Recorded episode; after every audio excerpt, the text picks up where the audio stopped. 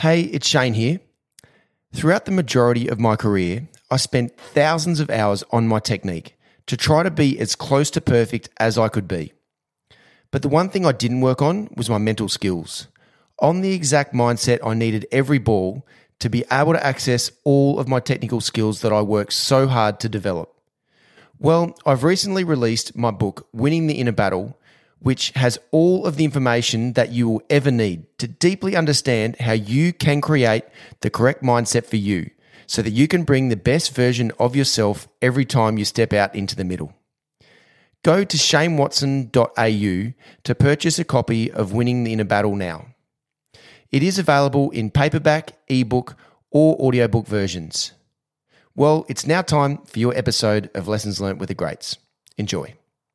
The only advice I give cricket captains is just make sure that you understand who you're captaining. That's all I say. I said I don't give a, a damn about your, your tactics. It's, it's irrelevant in my book. You know, having three slips, four slips, left armers, right, who cares? That, that's irrelevant. That's just an opinion. But if you really want to be a, a fantastic captain, just make sure that you know the people that you're captaining.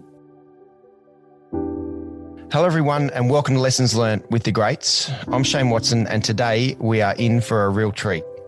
This guy was not only a number one ranked test batsman, he also played a pivotal role in leading his team into winning one of the best test series of cricket that has ever been seen. No cricket lover will ever forget that 2005 Ashes series where England won the Ashes at home for the first time in 18 years.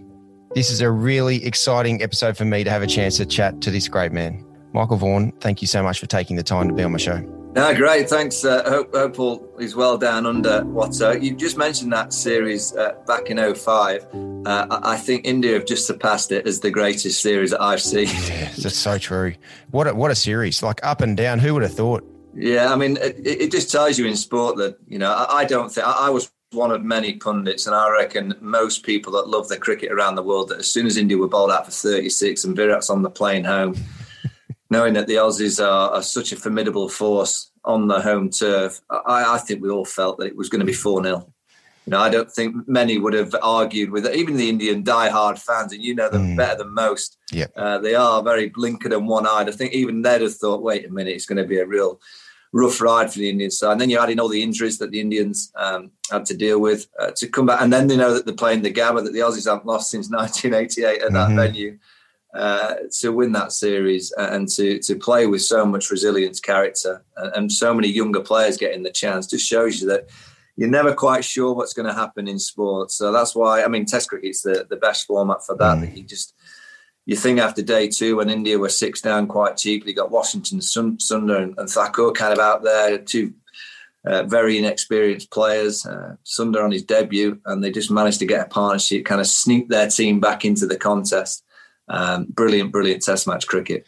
Absolutely. And You mentioned um, this. there's no question. Like this Test series, like every Test match went down to the wire, went down to the last day, and that's a one thing. Um, you know, with that Test series in 2005, which we'll talk about a little bit more. Um, but yeah, that that was just Test series. You're on the edge of your seat the whole time because one or two pivotal moments just could turn could turn a Test match. Yeah, exactly. I mean, I, I think this series we've seen. I think controversy helps as well. I mean, as much as um, you know, people say, "Oh, you just want to play the game the right way." I think a little bit of controversy always adds to the drama of the game. Um, you know, I think India are, are, are a powerhouse. That i have always been amazed that they're not the best team in the world by country distance for a long distance. You know, because of the amount of people that play the, the game in India, the, the actual uh, passion that they have for cricket, the, the eyeballs that are on the games, the superstars that are coming through the IPL. And that's probably where they've got a massive advantage now that you've got young stars that are coming into the IPL at a young age, mixing with the likes of yourselves and all these great coaches. So when they come into the international arena, not only are they used to playing with the Indian legends that are in the team, um, they're looking across the board of the opponents and thinking, well, I've played against you already in the IPL. And also I've played under a huge amount of pressure. That that kind of ability to play under pressure is so important as a young player, uh, as any player. But the fact that you've got a Shubman Gill just making his debut uh, in a Test series like we've just seen, and just looked like he's played 50 Tests already. Uh, Washington Sundar kind of strolls out there as if he's played 25 Tests before he's faced the ball. That's all down to the the kind of operation that India have now. So. Um, the rest of the world better get get ready. I've said it a few times in the last ten years, but I've just got a sneaky feeling with with India now that they might go through a period of domination. They definitely have the tools and they have the skill.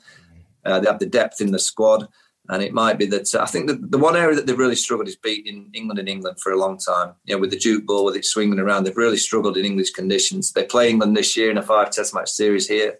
Uh, I think they'll see England off, obviously in Indian conditions, but if they can beat England in England, uh, I think unquestionably that they are the best Test match team with the here by a decent distance. Vaughany, you made your Test debut at the Wanderers, the Bullring in Johannesburg in 2000 uh, in 1999, and very quickly became one of the great technicians of batting that was copied the world over. In your 82 Test matches um, that you played, you scored just over 5,700 runs at a great average of 41.44 with 18 Test hundreds. Um, he also played 86 one day national scoring nearly 2,000 runs. Vaughany, you captained England in 51 of your 82 test matches, winning 26 of those test matches. that's um, that's an that's an incredible record, um, especially with the heat that comes on being captain of the English Test cricket team. Um, okay, before we really dive in, um, I have to give my all-time favorite highlight um, of, of you throughout your career, and this one stands out to me as clear as day. And it was your mind-blowing Ashes series out here in Australia in 2002-03, where you scored like a ridiculous amount of runs 633 runs in five tests of the Ashes series against some of the best bowlers Australia has ever had McGrath, Gillespie, Brett Lee, Stuart MacGill. What do you remember that time? Because I remember watching it, it was it, you were on another level. I, I, I arrived with um, confidence. I'd scored um, four centuries in the, in the English summer, um, one against Sri Lanka and three against India. Um, it, it, was very new to me playing the Australians because I'd not played against that great side. I think I played uh, one one day game at Old Trafford, um, and it was when the, the, the lights in England were used for the first time, and there mm-hmm. wasn't many lights. It was quite dark when I strolled out to bat. Steve Waugh was captain and, and Dizzy was charging in and he put a field of short, this one day cricket, I think I batted at three or four, I can't remember, short leg, leg gully, uh, mid off went wide, mid on got taken out, about three or four slips in a gully. Um, and obviously, I'm expecting the bouncer, and Dizzy threw in the Yorker, and my off stump went flying out the ground first ball. so that was my only experience that I'd uh, had against the Aussie team. So I arrived in 2002 as a young pup. Um, a, few senior players in the side. Uh, understandably, the England side back then, we'd been battered and bruised by the Aussies so many times from the 90s right through to the early 2000s. And um, I, I kind of just went into the series with, with, with an eye that uh, I just had to play the ball, play the ball and forget the name. Because if you, if you go out to bat and take guard and you see Glenn McGrath, let's be honest, you're going to shit yourself.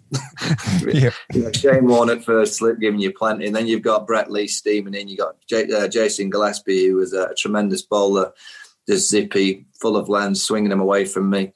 Um, so I just thought, you know, what, what I'm going to do is uh, I haven't got any baggage apart from that one mm. kind of ball against them in the one day cricket. So I decided to just stare at the ball and just react and, and try and be positive because you know, with Australia back in those days, they were so good, so strong, and Steve Waugh was so like, aggressive in his style that I kind of always took down and thought, well, there's that many gaps. You know, they'd always have four slips and a gully, a short leg. So I thought if I could get bat on it, there's a chance I'm going to score a few runs. Um, and, and, I had a bit of fortune. There was a, a moment in Adelaide where I was caught at, at cover point um, it was the, era that you could take it upstairs and have a look, and it just deemed that the ball had bounced just in front of Justin Langer. I'm pretty sure it went straight in his hands, to be honest. But I got away with that. I think I was on 20, uh, managed to get 170 there. Um, and by just watching the ball and just kind of forgetting the names and realizing that in Australia, the Kookaburra ball does a little bit for a 15, 20 over period, and then it's fine. Um, the pitches are true, they bounce nicely. Uh, I, I, always could play the short ball okay, so that wasn't a concern for me. And I think actually the Aussies, because I was this young pup, and they were beating us convincingly. The Amateurs at the Gabba uh, got on top of us in the Adelaide Oval pretty much straight away. Uh, I think they bowled too short. They didn't quite work out that that mid range kind of length was perfect for me because I like to pull the ball. Similar to you, you know, that front footed pull. I played that shot, mm. um, particularly in Australia on those wickets. And I don't know whether it because I don't think they were arrogant, but I just thought they they just kind of bounce me and bowl a bit short and intimidate me. And um, they got the wrong length. It, it, took them till 05 when they realised you just pitched it up to me and hit hit kind of three quarters of the way up uh, the off stump, there's a great chance you're going to snick me off or get me out LBW. So it took them a series to work out how to bowl to me. So I kind of I fed off the fact that uh, they were hammering us, and I could kind of sneak under the radar and play a few shots. And before they knew it, oh, I got another hundred. It was it was quite nice. But I will say that we we beat them in Sydney in the last test of that series, and I always think any test we weren't good enough to beat them in Australian conditions. We didn't have a good enough team to compete, but I always felt that that one test match win was as good a test match win because of where we were, the team we were playing, to beat an Aussie team, you know, led by Steve Waugh with all those greats in it even on one occasion was was worthy of a celebration. We did actually celebrate, and we got remember the uh, it, Rocky. Remember the dressing room attendant? Yeah, absolutely. Rocky, yeah, yeah Rob. Yeah, he, used to, yeah. he used to leave us messages yeah. on the board. The, yeah, yeah, great, great guy. And he had that Gatorade buggy. Yeah, that he used to kind of drive out with, with the drinks on. Well, we actually left the SCG that night. I, I dread to think what time it was and we tried to drive back to the hotel in the Gatorade buggy. and we got to the traffic lights, and the coppers pulled in and went, guys, and we all had our whites on, absolutely steaming. And the coppers pulled in and said, uh, guys, come on, just take it back, get a taxi. had to pull, had to turn around and take it back to the dressing rooms. Brilliant, love it, Vaughan. You had so many amazing highlights throughout your career.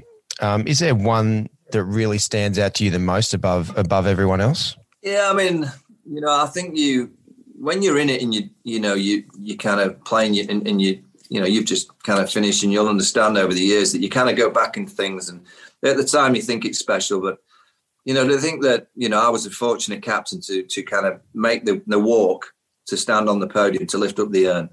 You actually look at the history of the game. There's not many that have had the chance to do that. And there's many, many cricketers, both in Australia and England, that you know are desperate to play for their country and, and participate in an Ashes series. There's only a, a, small few lucky people that actually get the chance to get their their hands on the urn for the first time, and you know it, it, it's it, it, you know especially now I look back and that was what 16 years ago. Um, you can't do it without your team. You can't do it without a huge amount of support from the back room and a bit of fortune. That's exactly what we had, but.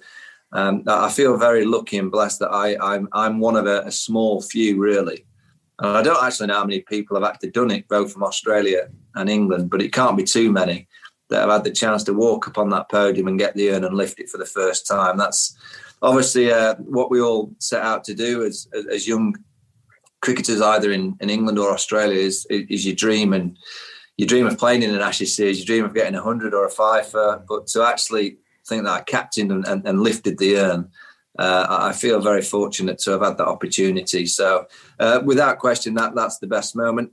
Um, I also look back at my career of what what did I play about 18 years, and just think what a laugh, what what what a, what a giggle I had playing cricket for for all those years, whether it was for Yorkshire.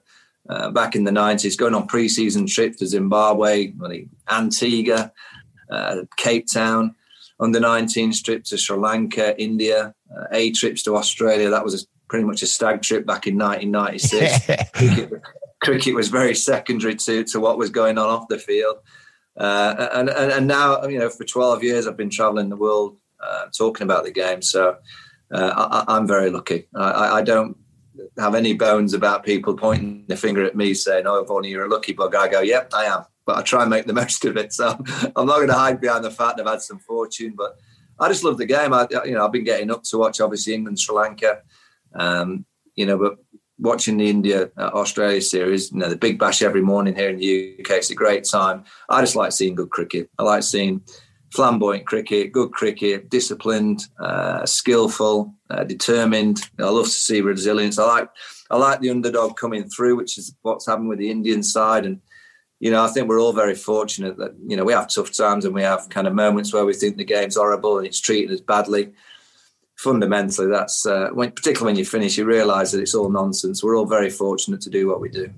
Yeah, I completely agree. Yeah, there's certainly you re, you realize it now that I've retired as well. You do realize how incredibly fortunate you are to be able to live your dream of doing what you do. Um, you know, being able to be fortunate enough to be able to you know play, even if it's just like you have first class cricket going on great tours, but you know to be able to represent your country as well. It's something that you look back and you just really pinch yourself if that was that that was you. yeah, and also the other the other thing that I always look back on in, in like teams that you, you kind of got to um, gel together all these different people. Mm. So people always say to me, "Oh, the, the, way you manage the team," and I was like, I honestly don't see myself as a, a massive leader. I just did what I did. I just enjoyed being around people. I understood that everyone was different. I didn't mind difference at all. I just wanted whoever was in the team to be them. Mm. You know, whatever them was, and, and however their traits were natural, I just wanted them to be natural. You know, if they were a pain in the ass, be a pain in the ass all the time. It's not mm. a problem. If they were aggressive and positive and uh, outspoken, just just be you. If that's you, that that's not a pro- problem for me. And I kind of look back and I look at cricket teams and groups now, particularly in the bio bubble world that they're in. There's like 25 mm. players, and there'll be 15 coaches, 40 people to try and get on. It's impossible. Mm. So you can understand that you're going to have little cliques and there'll be little groups that uh, kind of hang around together, uh, talk together, go for dinner at night. But fundamentally, that's fine as long as by the time that you 11 walk on the pitch, you know what the goal is and you know what your role in that team is. That's that's all that matters in cricket. But fundamentally, it's impossible to think that 40 people get on so well. And I thought the team spirit must have been great. You know, you you had this team that was so together. I said, well, it was together when the, the time mattered, which is on the pitch. You know, but fundamentally off the pitch, not everyone got on. Not everyone saw eye to eye because you've got too many different characters, and not all characters get on with other characters. Mm. And that's fine. But as long as that moment comes when you're out in the middle and you go, right, time to switch on, this is our job. Once it's job time and work time that you can kind of get together, uh, that's all that matters in the game of cricket. So, yeah, I kind of look back and think, gosh, and, and I look at all these teams now. I keep hearing, oh, the spirit's great, the spirit's great. I go, it's utter nonsense. The spirit's yeah. only great when you win. He's like Australia now. In pain, we're getting pelters. He'll get pelters. Everyone yeah. will question is and, and look. There's there's some right uh, comments that will be made that Tim probably tactically got a few things wrong, but you know the, the spirit in the Australian team just because they've lost the game will not be any different. It'll be mm. confidence that'll get hit because they've lost, but the spirit shouldn't be different because they're still the same human beings. You know, they're still yeah. the same people that'll get together and try and play the next series. Um, it's just that confidence confidence factor in sport when you lose or individually score a few low scores. It's how you how you get that back, and the only way you can get that back is hard work, scoring a few runs as a player, and winning a game for a team. That that's pretty much how cricket revolves and how the cycle goes. You get pelters for a while, but you somehow got to have that resilience to come back and try and fight again.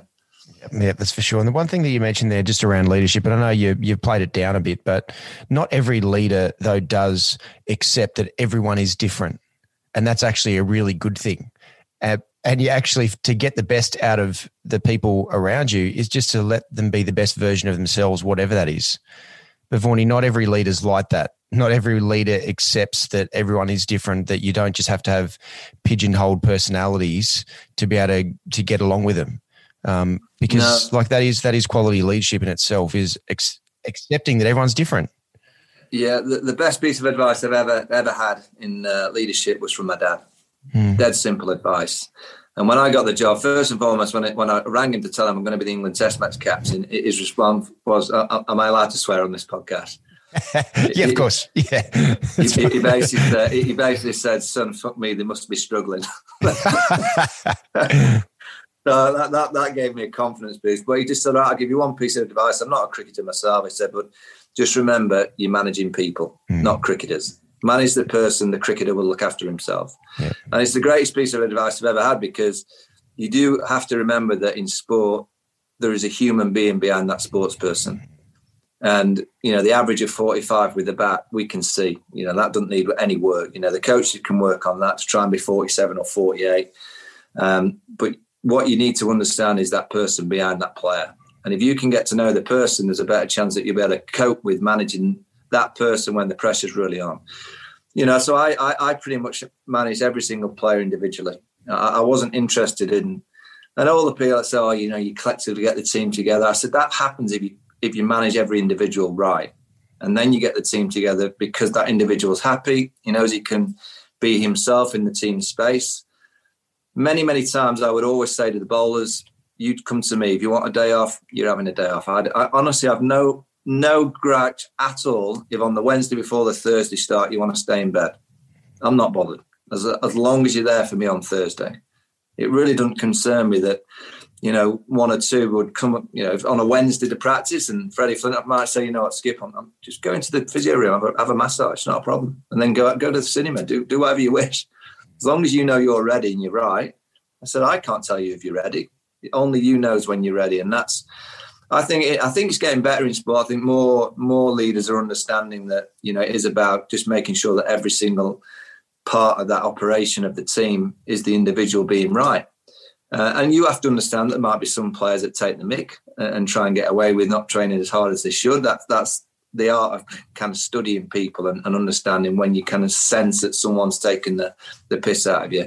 And that's when you have to step in and go, whoa, whoa, whoa. No, that, that's not happening. You've got to put some extra yards and you're not bowling well enough. You're not batting well enough. You can't not practice.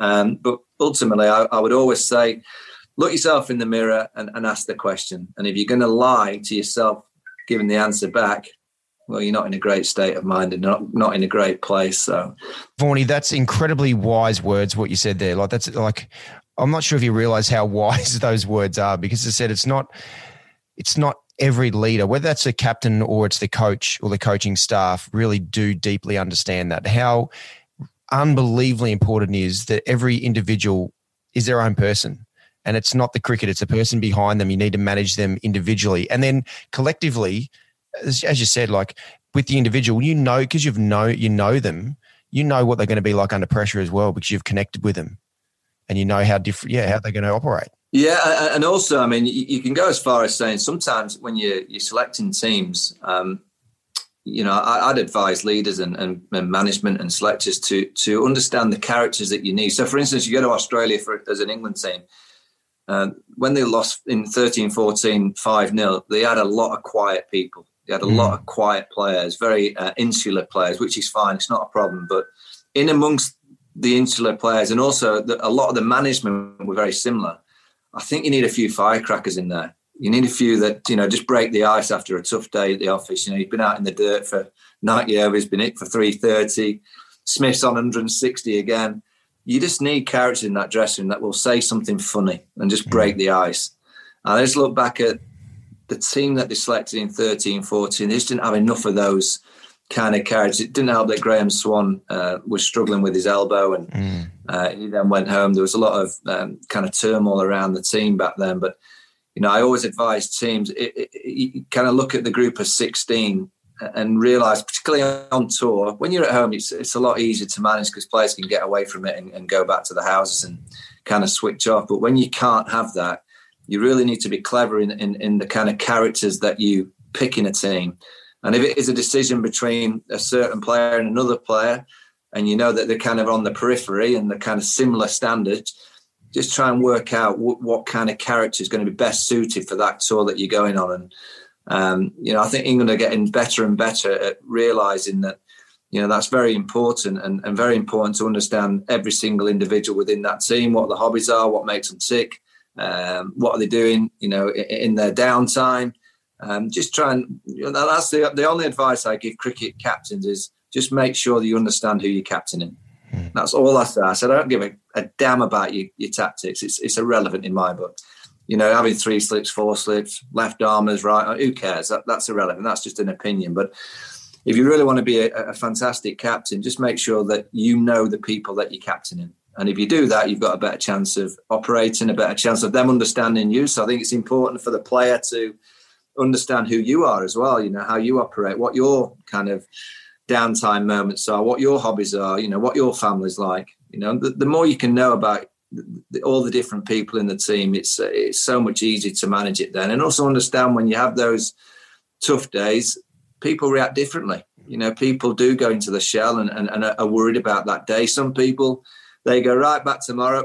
Uh, what are we doing tonight? Anything on? You know, whereas some will go back to the room and probably watch the replays, listen to all the pundits hammering them, and it's understanding those kind of people that you have to look after, probably more so than those free spirits. The free spirits are great, but I, I can never. I was I was a worrier.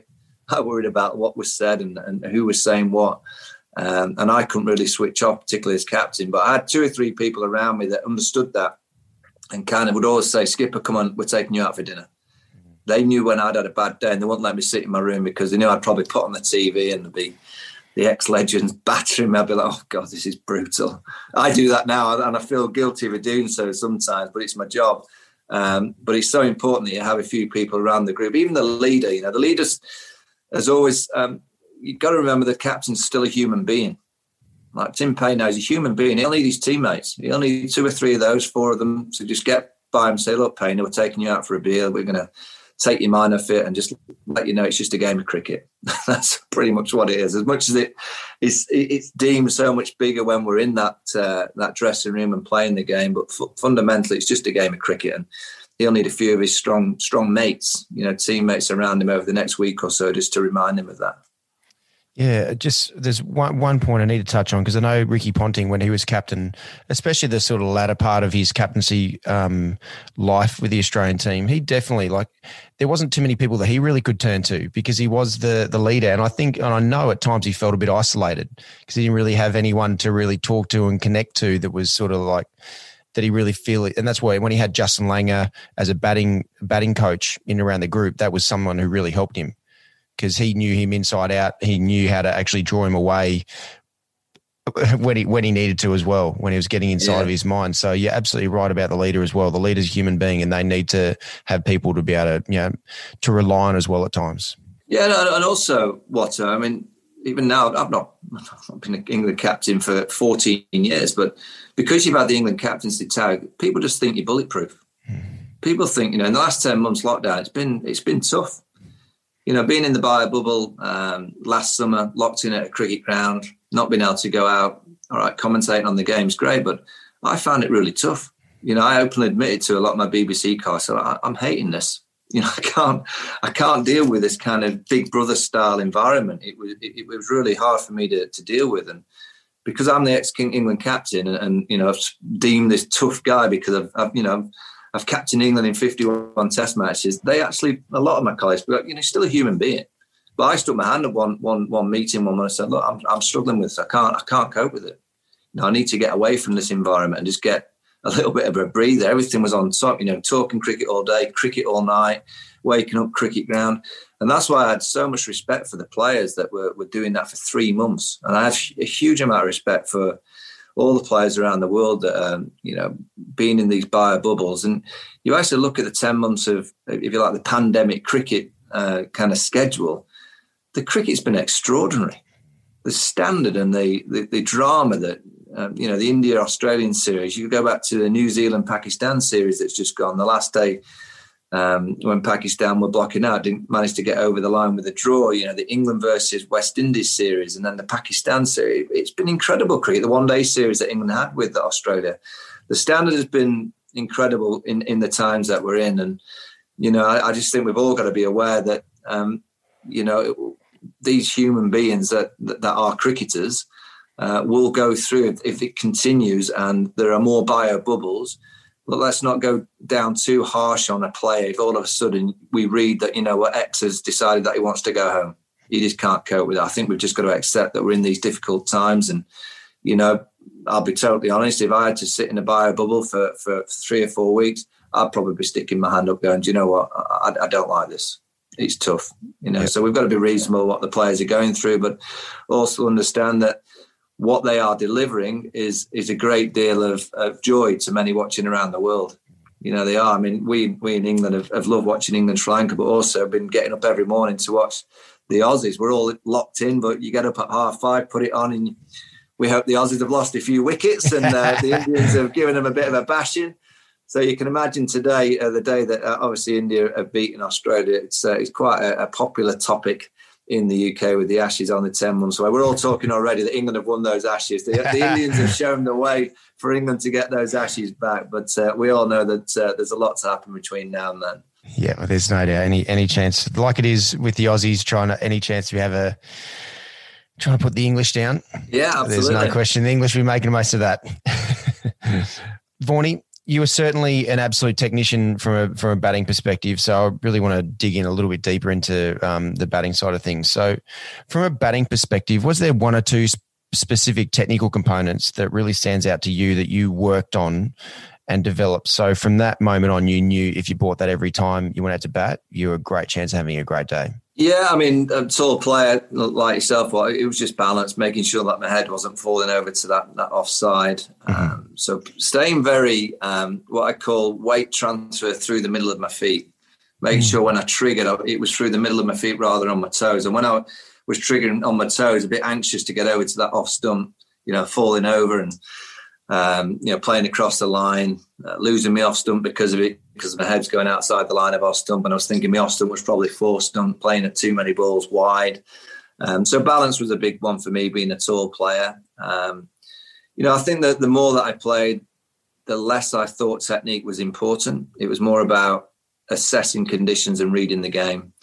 You know, I, I look at Steve Smith, and, and for me, he's the best Test match player I've seen because he seems to be ahead of the bowler he seems to be very aware of what the bowler's trying to achieve to get him out, and he studies the field. And it's not like he gambles, but he seems to be able to see the ball out of the hand sooner than I've ever seen any player. I mean, and that's not at all uh, talking down some of the greats of the game because you know Ricky Ponting for me was a, an incredible player as well, and, and one that I, I, idolise. Mean, it's amazing that I think that I've kind of a captaining against him when I just used to stand at mid on and go, I'm watching a bit more of Ricky, actually. it's a bit bizarre uh, playing against him. Um, but I, I, just think really assessing the game, I don't think there's enough talk. There's too much talk in my eyes about technique. And it is important, of course. You, you've got to be able to have a technique in my in test match cricket. Can you get back into the ball to that full of length delivery, which is on off stump? So can you defend that ball? If you can, everything else comes around it. If you can't play a, a Pat Cummins 88 miles an hour ball on off stump with a good base and a good balance, you're just not going to survive at test match level. So fundamentally, test match cricket, I think, we have to teach kids on knowing how you can survive for those mm-hmm. first 20, 25 balls. And that means a decent technique with balance, being able to transfer forward and back. If you can do that, you can then expand your shots around it. From that forward defense position, you know that you just push a bit more, hands go through the ball, and you can play the drive. You can then press back, to play the cut shot on the pull shot. But fundamentally, can you can you nullify that full of length delivery on off stump, which is pretty much what all bowlers are trying to achieve when you first go out there. And then you've got to start talking about how can we get players to be better at assessing the conditions quickly. So understanding that, you know, on day one it, it, it, may swing, swing and seam, and it might not be a driving wicket, but you know, me and you, we like to drive the ball. But fundamentally, when I was at my best and, and at my mentally toughest, I would realise for that opening session the drive wasn't on, and I'd nullify it and say, right, I'm not playing it. I'm going to mm-hmm. wait for one on my pads and the short ball. When I was mentally weak, I'd just go, oh yeah, but it's my shot, and snick, I'm out, I've gone. So I think assessing conditions is is something that get it gets overlooked. I mean, you've played so much T20 cricket, and I always believe in T20 cricket. If you're waiting in that shed or in that dugout before you walk out to bat, you have to be on 15. You have to be in your mind watching the game and understanding what balls are dangerous, what the pitch is doing, what the fields are being set, where are the boundary options in terms of the dimensions of the ground for you as a player. And you have to walk out there, take guard, and be on 15 before you face the ball. That's what for me is T20 cricket and 50 over cricket now with the way it's it's gone to these massive, massive scores. Uh, in, in, Test match cricket, I think again similarly, you don't have to be on 15, but you have to have faced 15 balls. So if you're waiting in the shed as a test player, you have to have worked so hard mentally in what's happening and assessed all the balls before you've got out there that you've already faced 15 balls. So you're not in, but you kind of understand what's going on and that's um, something I think the best players do. I think they they probably don't know they're doing it, mm. and they probably don't talk too much about that they're doing it. But I'm convinced that Steve Smith walks out at number four, and he's faced many many balls. I mean, for one, he his shadow bats with his whites on the night before, so he's 150. He's 150 yeah. in his room in the mirror before he faced the ball the next day. Yeah. But they do it. They do it just subconsciously, and I, I think I don't know how you teach kids to do that because mm. uh, their concentration spans are about two minutes long. So to, to tell them to go and concentrate and try and work out what the best shots are for you on this wicket.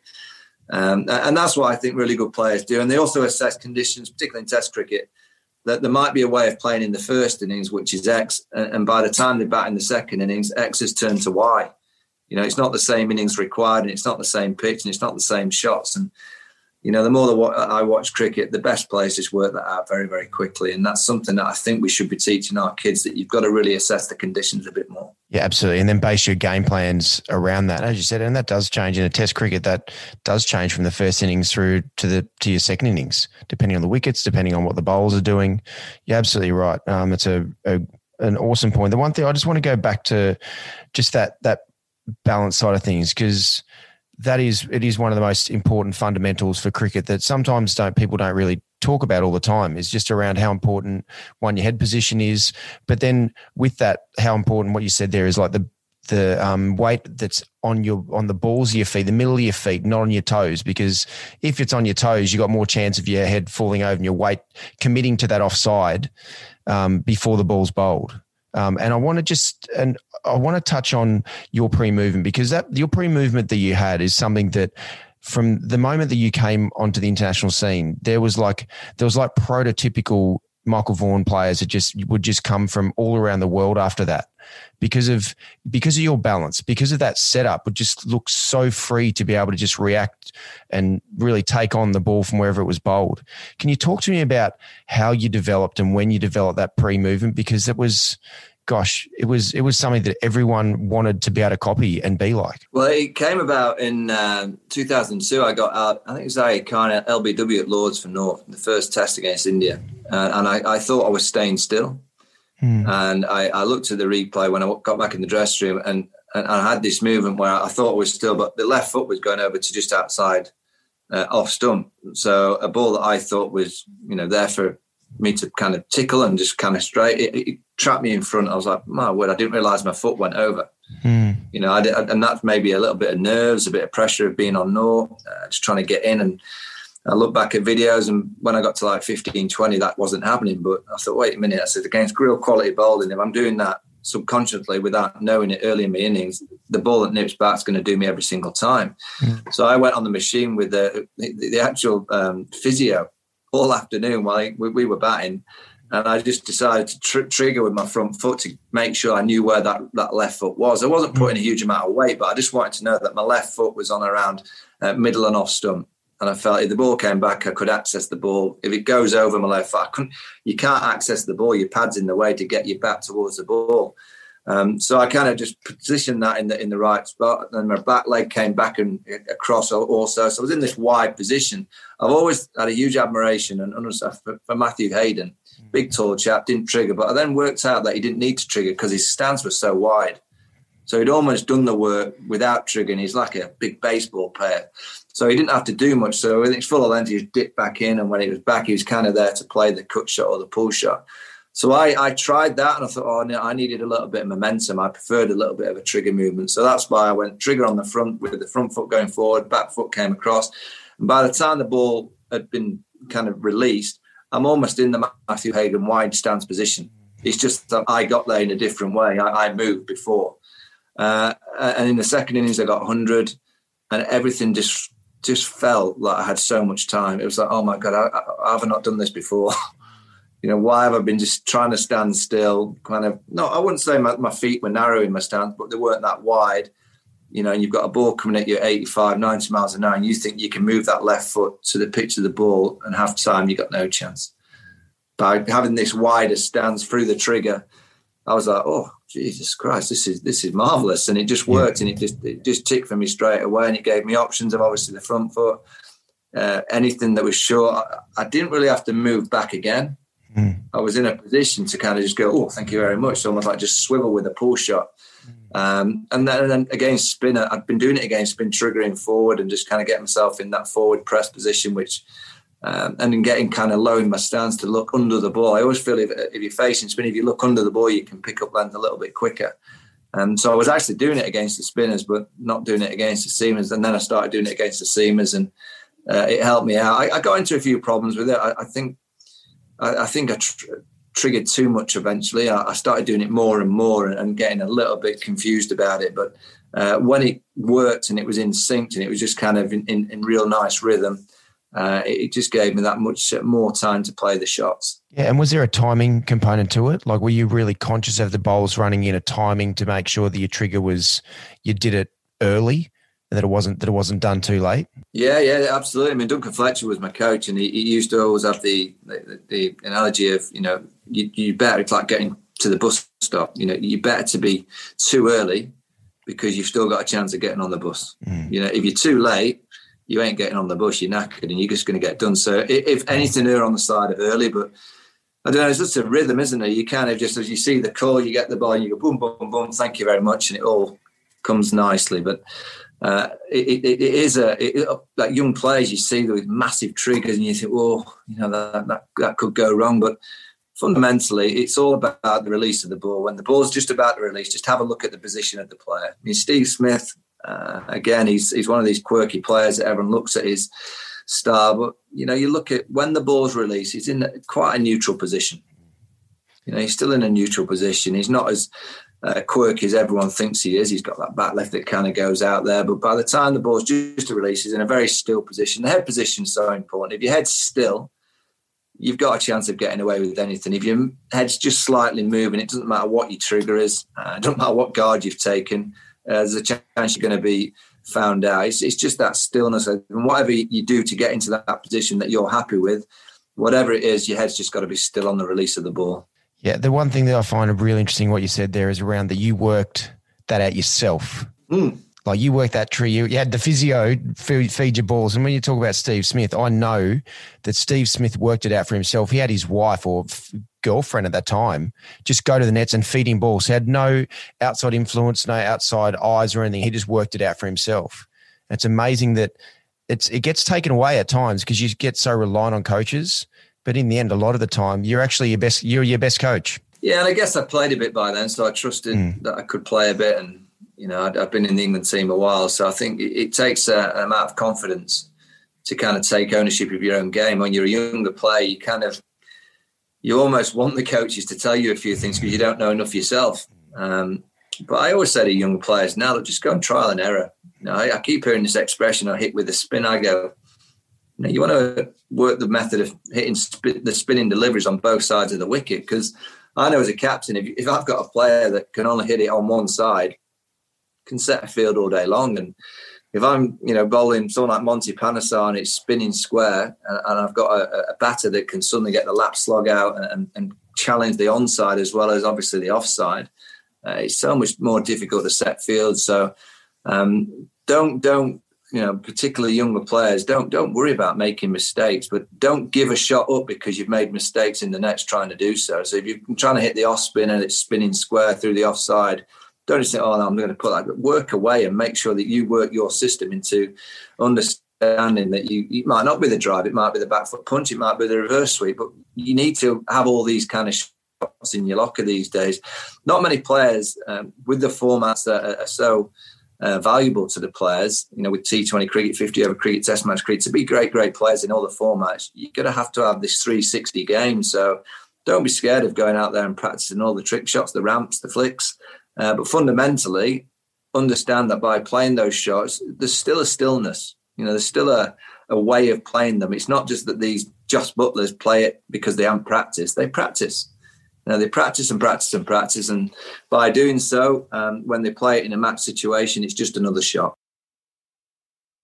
Vaughan, managing your body and staying fit at, to be at your best is one of the biggest, or can be one of the biggest challenges in cricket, and I certainly know that from experience.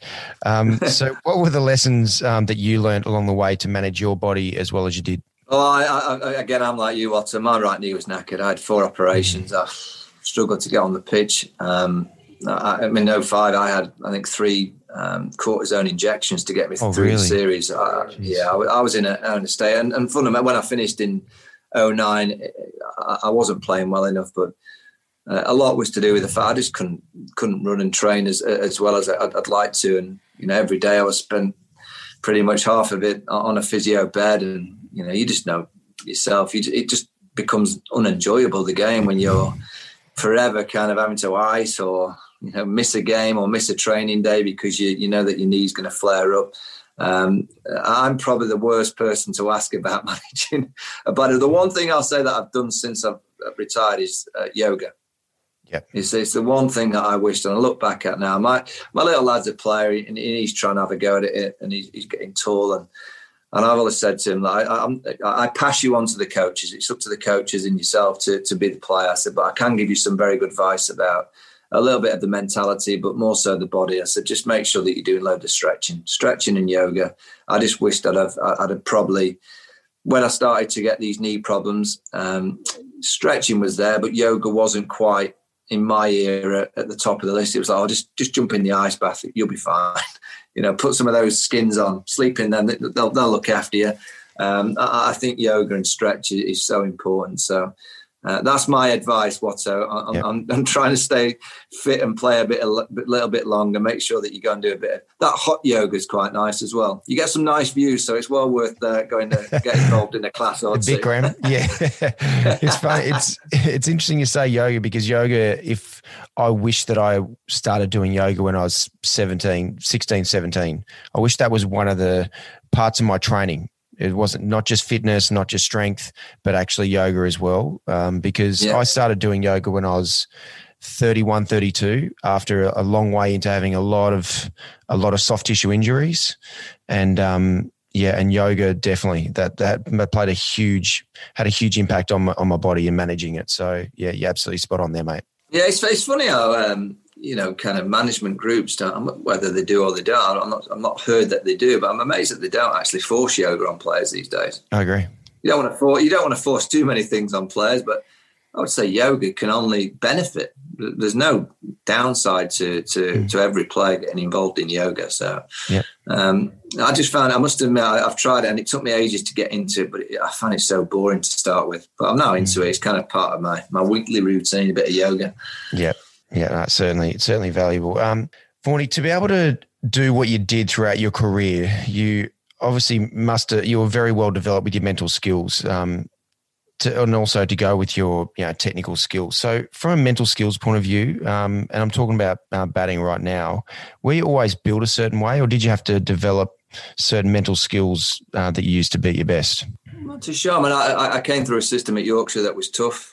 Um, mm. It was very much a senior environment that the seniors dominated. Uh, and only the, the, the kind of I wouldn't say toughest youngsters, but the youngsters that could just say, "Okay, you know, I'm, I'm with you." You know, you, you're still part of the team. I used to always laugh that you know, when I first started county cricket, there was a first team dressing room and a second team dressing room, and you know, eleven players going onto the pitch, but we wouldn't be in the same dressing room as some of the senior pros. We'd have to knock on the door to go, and I was like, "What the hell is this all about? We're a team, aren't we?" So I understood that uh, early, and, and, and would kind of just laugh at some of the senior players who walk in, they'd let you in, go, oh, go and do my washing, you know, go and do my laundry. I'd go, piss off. No, I'm player in the team. It doesn't mean I have to do your washing or go to the bookies for you or go to the bacon sandwich shop. No, you can't. You can't treat me like that. I'm, you know, one of your team members.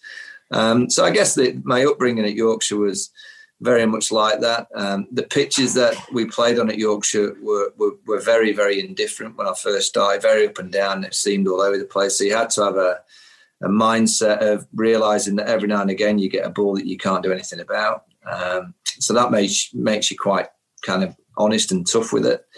Um, you know, I, I, wouldn't say that I was, you know, fundamentally brilliant mentally. I was brilliant when I was at my best, but also mm. I think I have a, a, fair assessment. I was also really bad at times, you know, where mentally the game got me, and you know, I had a huge amount of doubts, uh, lost form quite quickly. Um, you know, but I also realised that the way back into form and the way back into scoring was simplicity of realizing that you just got to practice the basics more than actually the fancy stuff. And when I was playing really well, you know, sometimes I look back and think, wait a minute, I, I ended up just practicing all the fancy shots, which are really the shots you play when you're on 50. you know, what you need to work on, particularly in test match cricket, is working out how to get to 20. You know, how, how do you get to 20 in test match cricket? And it's basically just fundamental basics of the game. Knowing where your off stump is, playing the ball late, waiting for that ball that you absolutely know you can score off. And then you work your way to 20 and everything else comes a bit easier. I had a, a, a trick that I used to use out in the middle uh, when I was really bad. Like, you know, you know, when you take guard and you suddenly know that things aren't right and you feel awful. You know, it's just the, the worst feeling in, in, in, the world in Test cricket, particularly when you know that the, the glaring eyes are on you and you kind of just can't work it out. So I used to use a system where I used to mark myself out of 10 every ball. And what that did is it took me away from potentially what had been said in the media and, and what people were saying about your form and your technique. Uh, it took me away from thinking, wait a minute, if I failed in this innings, what are they going to say? Or, you know, you know, who's going to write what? Uh, and it just allowed me to stay in the here and now. So I, I had a, a, 100 actually at Headingley, and my first 20, 30 runs were horrendous. And I don't think I, I gave myself a mark over five for the first 20. I was edging them everywhere, inside edging. But the more I did it, the more I enjoyed it. Actually, it's got a bit of a game within a game. You, you know how tense and pressurized it can be, and how uptight we can be when we're in the middle. Um, it, it, almost took away that tightness and that thought process of failure. It was just a little game I was playing that I was trying to get to that eight or nine out of ten, and I was marking myself on balance, uh, judgment, um, you know, mindset. And before I knew it, I got to twenty, got to twenty-five, and I think it was around forty. I played a cover drive and thought, well, that felt quite nice, and I, I ended up getting hundred. Uh, and, and, I've always kind of used that uh, for, for players now that if you just try it, you know, you can go out in the middle and under the pressure zone of a big crowd, you know, the, the camera's on, uh, just play a game within a game. You know, you you just you, you're actually judging yourself, and it's only you that's judging you, no one else, and that's uh, that really helped me on that occasion. Did you work that out yourself? Because that's very powerful yeah. to be able to stay. You did, because that to be able to, that that's what you're doing there is bringing you to stay totally present, as you said, to the here and now.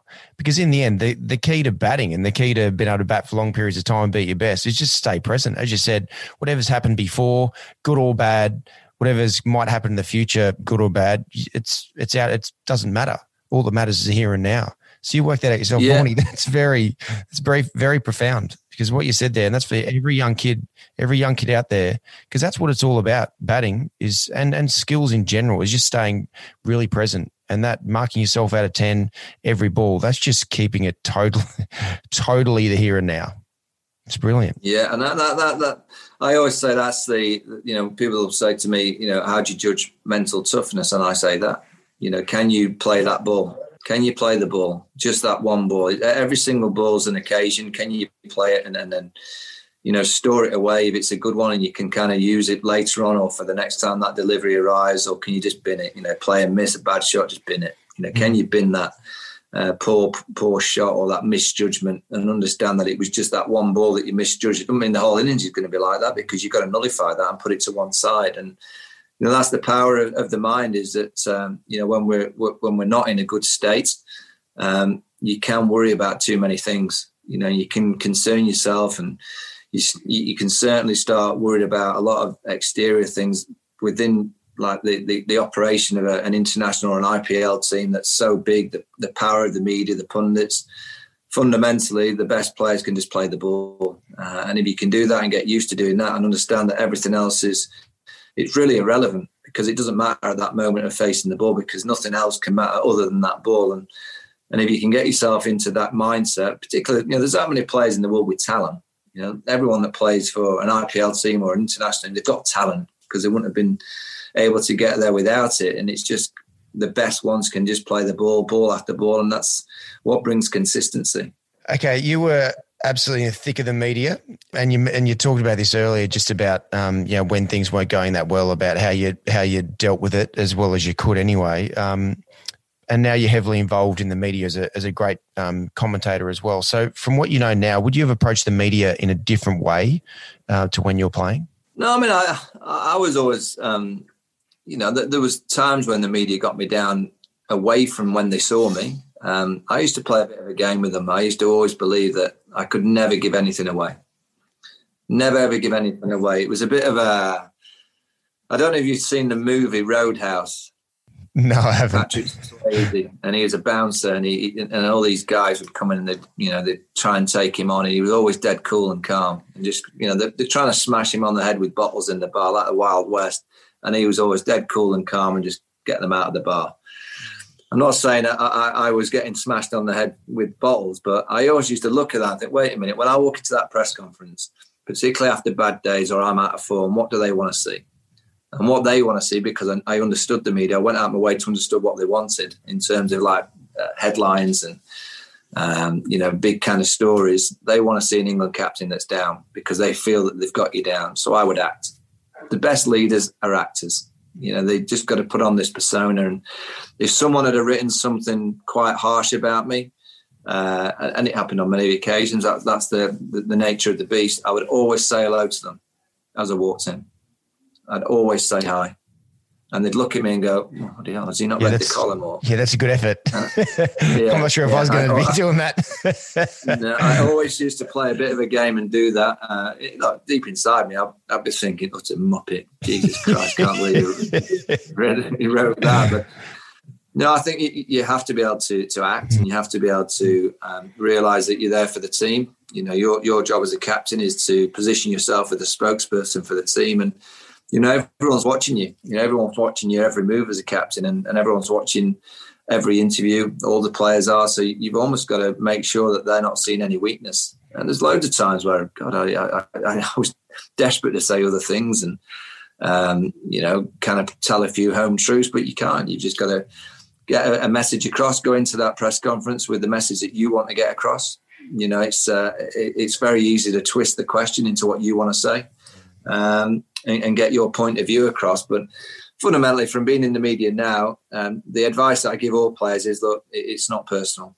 You know, anything that's said, it's never personal. It's just an opinion, uh, and doesn't mean that the opinion's right. You know, you can't allow it to affect you. If you allow what someone can say that you can't control affect you, uh, I'd say that you, are not in a great state of mind. Mm. You know, you can't allow someone to write something that you've got no say whatsoever what they're writing. Let, let it affect you. You can use it to inspire you.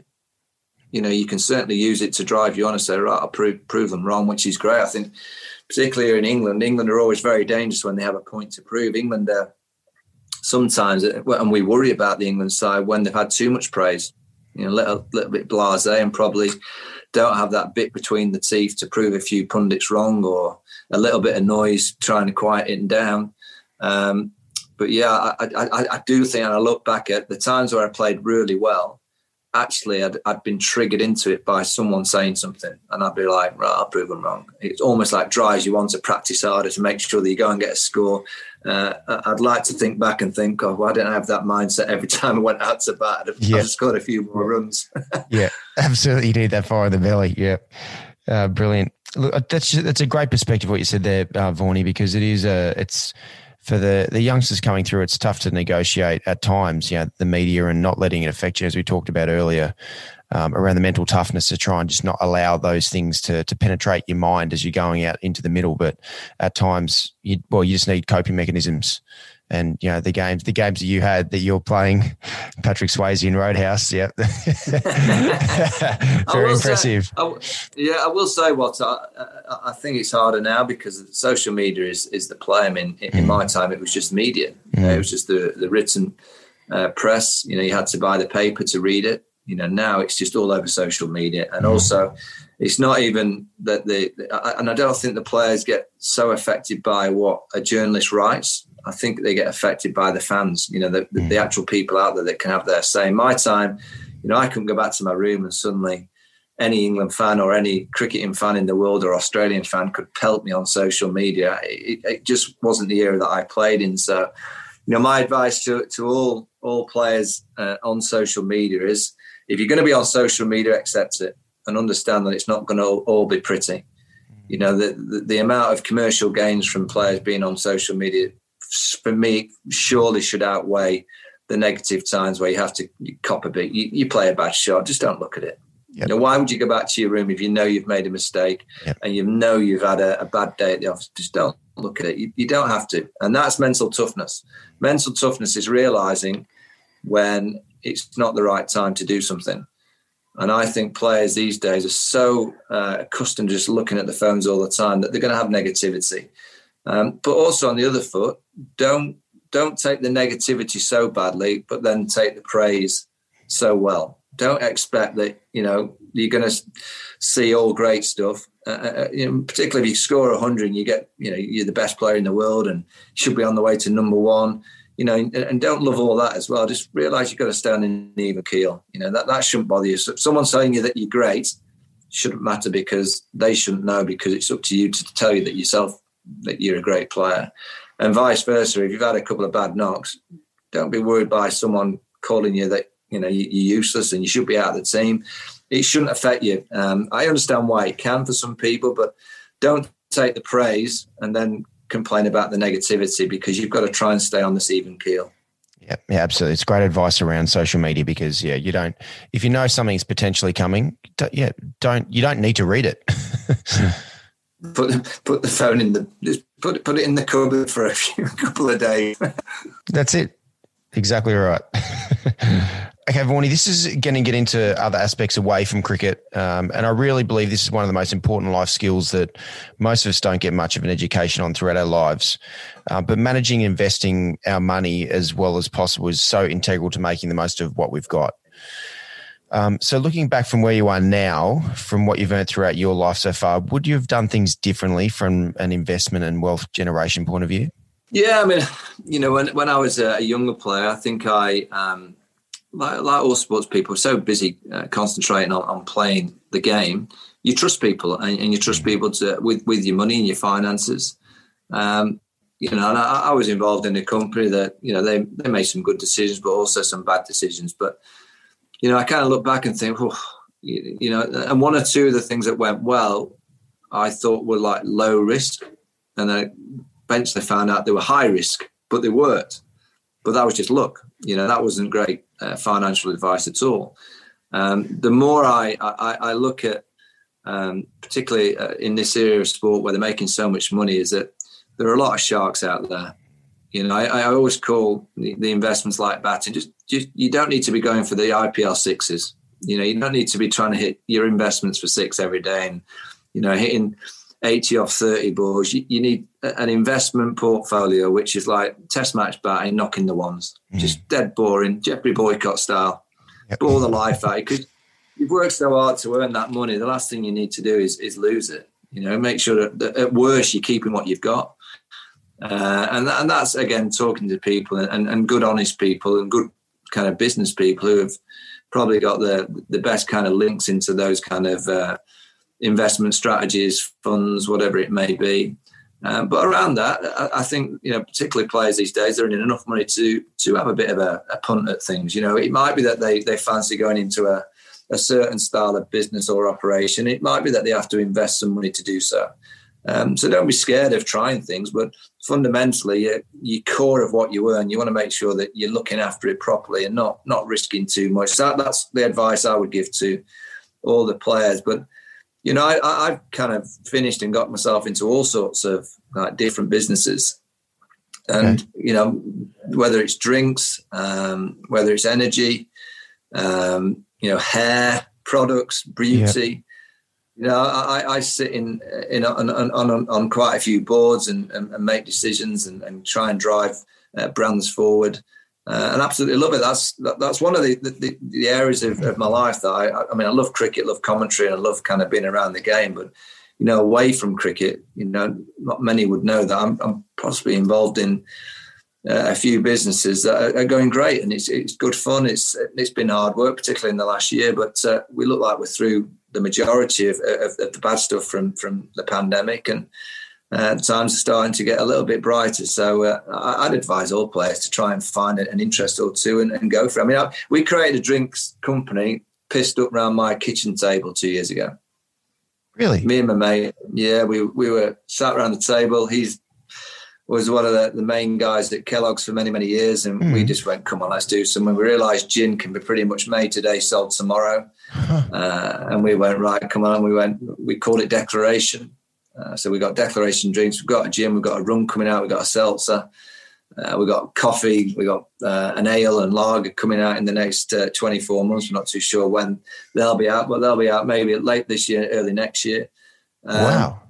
And that was just a, a, drunken idea sat around the table. And, you know, that's just four of us that are involved. And, you know, we're starting to get gather a little bit of legs. And that was a bit of fun. We thought I would just try it for a bit of fun.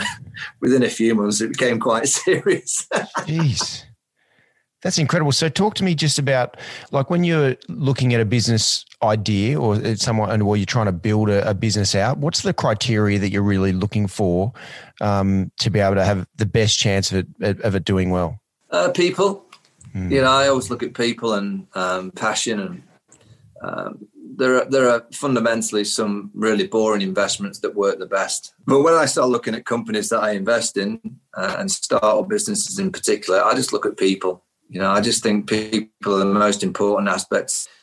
Organization. Um, you know, the tech companies. You know, you look at tech, and you know, obviously in the last ten years, it's been a huge, um, rewarding kind of investment for many. You know, the, the, companies that work the best are generally run by good people have the right ethics and they work very, very hard and got great ideas, but they kind of um, they pass on a, a, lot of what they don't know to people that do know. They're not they're not shy in, in, in passing on, um, you know, what needs to be done uh, around the business that they can't do. Uh, so I just I just basically pick people. Uh, I, I, listen to a lot of uh, good friends of mine who are, are quite high up in business in the UK, and they kind of steer me down a few things, and and then I'm, i make a decision. You know, it's uh, you know I'm not saying I'm a, a, serial investor. I'm certainly not, but I'm done. I've done okay by um, kind of investing in, in the right people. I, I, really believe that. I think people are pretty much everything. It's very cool because I find business very absolutely fascinating. absolutely fascinating. Um, and just going with the declaration. So with the with the gin and the you know the other um, drinks and um, products that you're bringing out again so the the evolution of that company is around people is making sure you got the quality people in the right places to help that grow like it is yeah and, and, and it's just um, there's only a small team of us all of us are, are friends um, you know I, I, was always advised not to go into business with friends and, and mm. I have had times this year where i couldn't understand that but um, our wives are involved that they're, they're heavily involved um, kind of running the day to day operation. Um, you know, working with Amazon to to get your products on on on an Amazon site. Uh, never realised there were so many forms that you had to fill in. it's it's frightening the the operation that they run, but you know, great great platform. Um, it's just nice to be involved in something that you own. That you you know, it's a blank canvas. If, if we decide we want to do something, we can do it. So if we cool. decide we want to, um, you know, we've pretty much trademarked all the all the different drinks around the world that you can potentially have. Uh, really excited about the rum. We, we've got casks. Um, there's a, a, Shiraz cask from Australia. So Declaration, the gin is um, uh, all, all, the all the um, the botanicals inside the gin uh, from my three favourite cricketing countries. So Australia, we have uh, the purest ginger from Australia. Uh, India, we have the the best Darjeeling tea. Uh, and from England, uh, Yorkshire, we have a bit of licorice, and it's the purest licorice that you can find, and uh, it's it's as organic as you possibly can get it. Uh, we have the best ethanol from Italy, uh, so it's the purest ethanol that you can have in a gin from Italy. So there's a cricketing story, but the the rum's very similar. That we've got a cask, a Shiraz cask from Australia. We've got uh, a rum cask, the plantation rum from Barbados, and we've got um, some botanicals from here in the UK. So that'll be a similar kind of story, the Declaration Rum, which will be uh, around May time. And I must admit that the gin got some nice traffic and, and lots of people, uh, are, are kind of customers now in, in the gin market that we, have provided. We've got it in Selfridges, uh, Phoenix, um, all the high end hotels here in, in the UK. But rum, uh, I've never had an explosion of people wanting the rum. rum's the rum's the new cool. Clearly, it's uh, yeah. it's a cool a cool thing because of the amount of people that text me saying, "Where do I get your rum?" I said, "Well, it's not out till May." Uh, and we've also got with uh, uh, this seltzer. It's called Gin One, yeah. and it's um, it's a three percent volume, uh, fifty eight calories, so good for the old waist.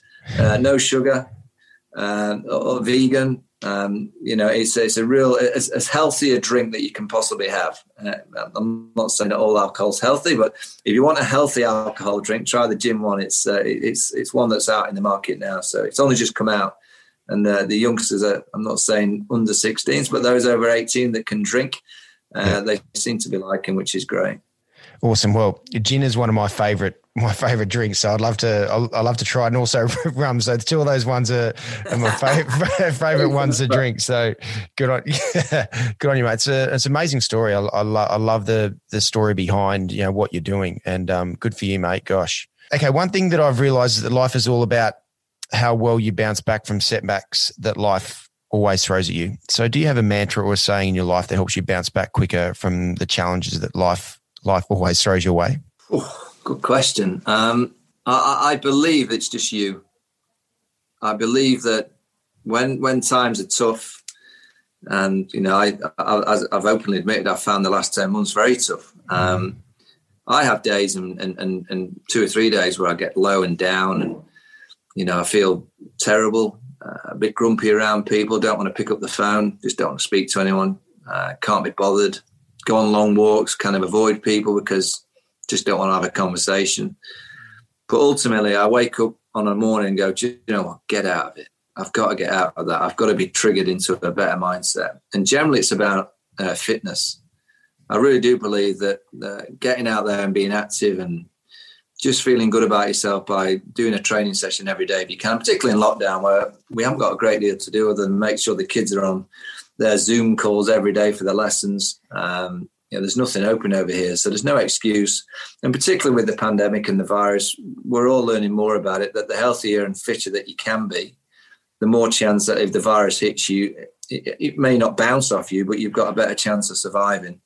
Um, if there's one thing that we should be looking at throughout this pandemic and, and coronavirus is that the positive that should and, that, and there's not many, and it's really hard to put a positive on it, is that you know let's get healthier and let's get fitter. You know that's a simple message that I've been saying for years and years about schools that you know from the age of five we send our kids to nursery and you know they get taught X, Y, and Z, and there's a lot at school that's great, and there's a lot that you can use in your your your your life after education. But let's be honest, there's a lot of school that you actually get taught that's a load of crap. Yep, you never use it. You never use a bit of it, a lot of it again. It is. It's it's nonsense. And if we can't step aside every single day from the age of five, half an hour that kids get exercise, so it's in their system from the age of five that they know that every day for their bodies, for their minds, for their well-being, they're active. And I'm not saying that everyone goes on a run or everyone does a HIIT class or a spin session, but activity might be that you know a, a kid's just walking around the playground or, or you know doing a bit of dance uh, you know a little bit of movement. It could be anything but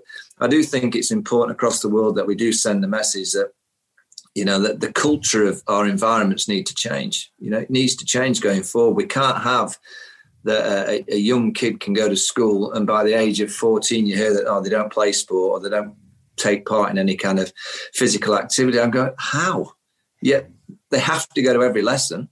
You know, we should be making it absolutely that every kid in the country must be able to do 30 minutes activity every day. And that should be part of the school curriculum. And if that's the one thing that comes through uh, coronavirus that's positive, you know, I hope that's a, a really strong message that uh, comes across. But that's how I treat those low moments and those bad times. I, I don't have any kind of saying or I don't have anything that I read that kind of triggers me. It's just me. I wait, I'm going to come on, I've got to get out of this. You got to remember always in our lives, there's always people that are a lot worse off than us. And we're very fortunate, very lucky, but we're still human beings and we're still allowed to have those those low times. You're still allowed to have moments that are, are difficult, you know, that, that's fine.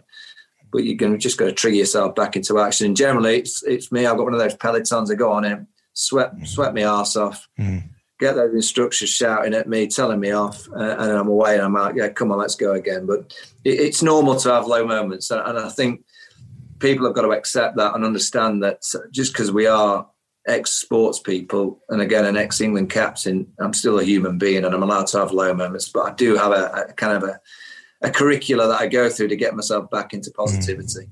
Yeah, and and what you said there, just around um, yeah, developing healthy habits from a really young age is it's actually it's what the school system should be teaching. There's no question. You're absolutely spot on. Um, yeah, it's one of the one of the most important life skills that anyone can have. And you're absolutely right. And hopefully that's one thing that comes out of this this situation. Yeah, and also and also, you know, what what, what is the best fuel to feed your body? You know, that's mm-hmm. again, does that get taught at school? I haven't seen it. You know, they might get taught a bit of protein and carbs and what's the difference, but our school teaching the kids exactly what are the best fuels to feed the body and the mind. You know, I, I haven't seen it at my school. I don't know if you get it over the, over there in Sydney. Certainly not on my curriculum. I haven't seen it. yeah, exactly. How important. It's one of the most important things you can understand is how to keep yourself healthy. yeah. Yeah. Well, it stands you in good stead. Mm, absolutely, mate. Okay. You have met and been around some of the most successful people in the world.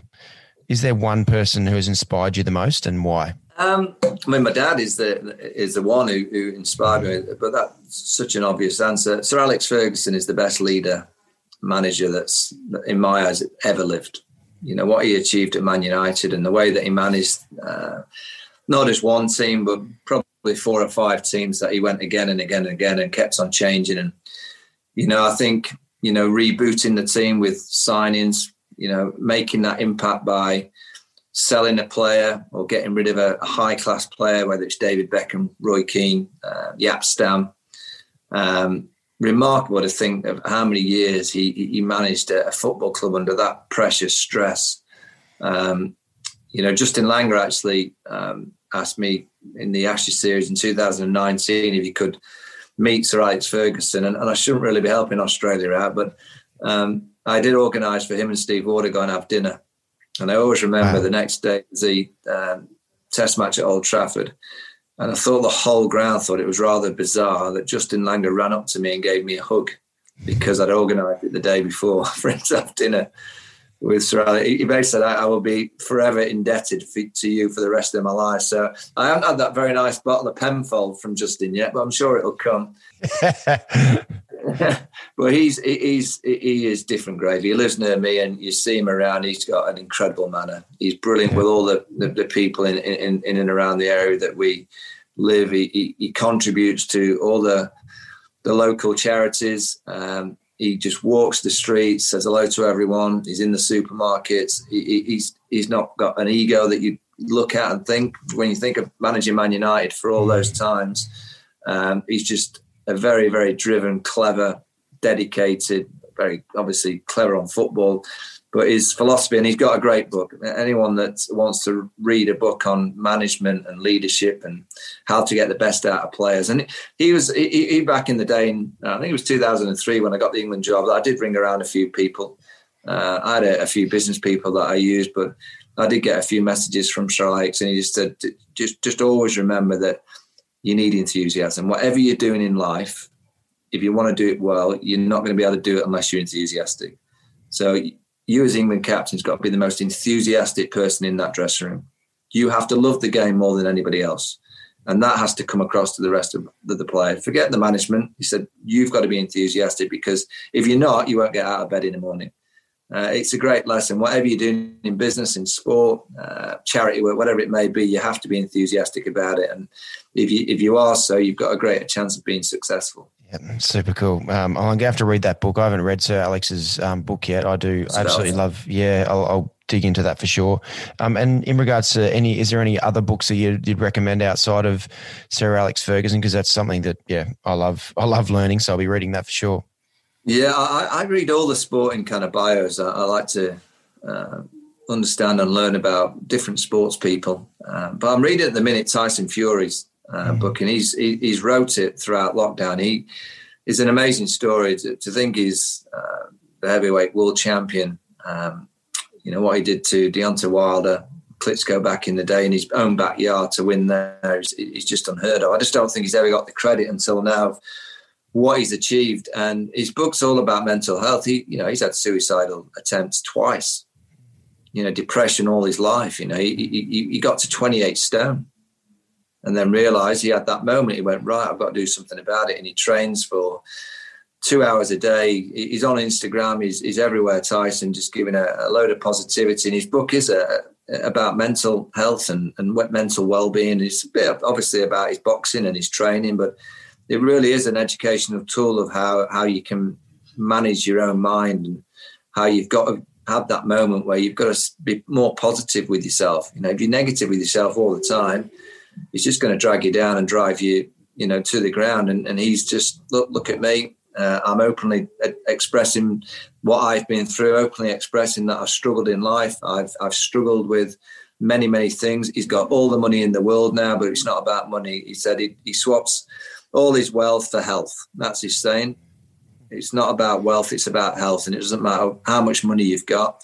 If you haven't got your health, there's no point in having any wealth. So um, he, he, looks after his health now and uh, you know he'll fight Anthony Joshua this year, but it, it's well worth well worth having a read. It's a, a, real educational tool of how to deal with any mental frailties that we have. Yeah, uh, brilliant. And gosh, that's very profound. Um, health is more valuable than wealth. Absolutely.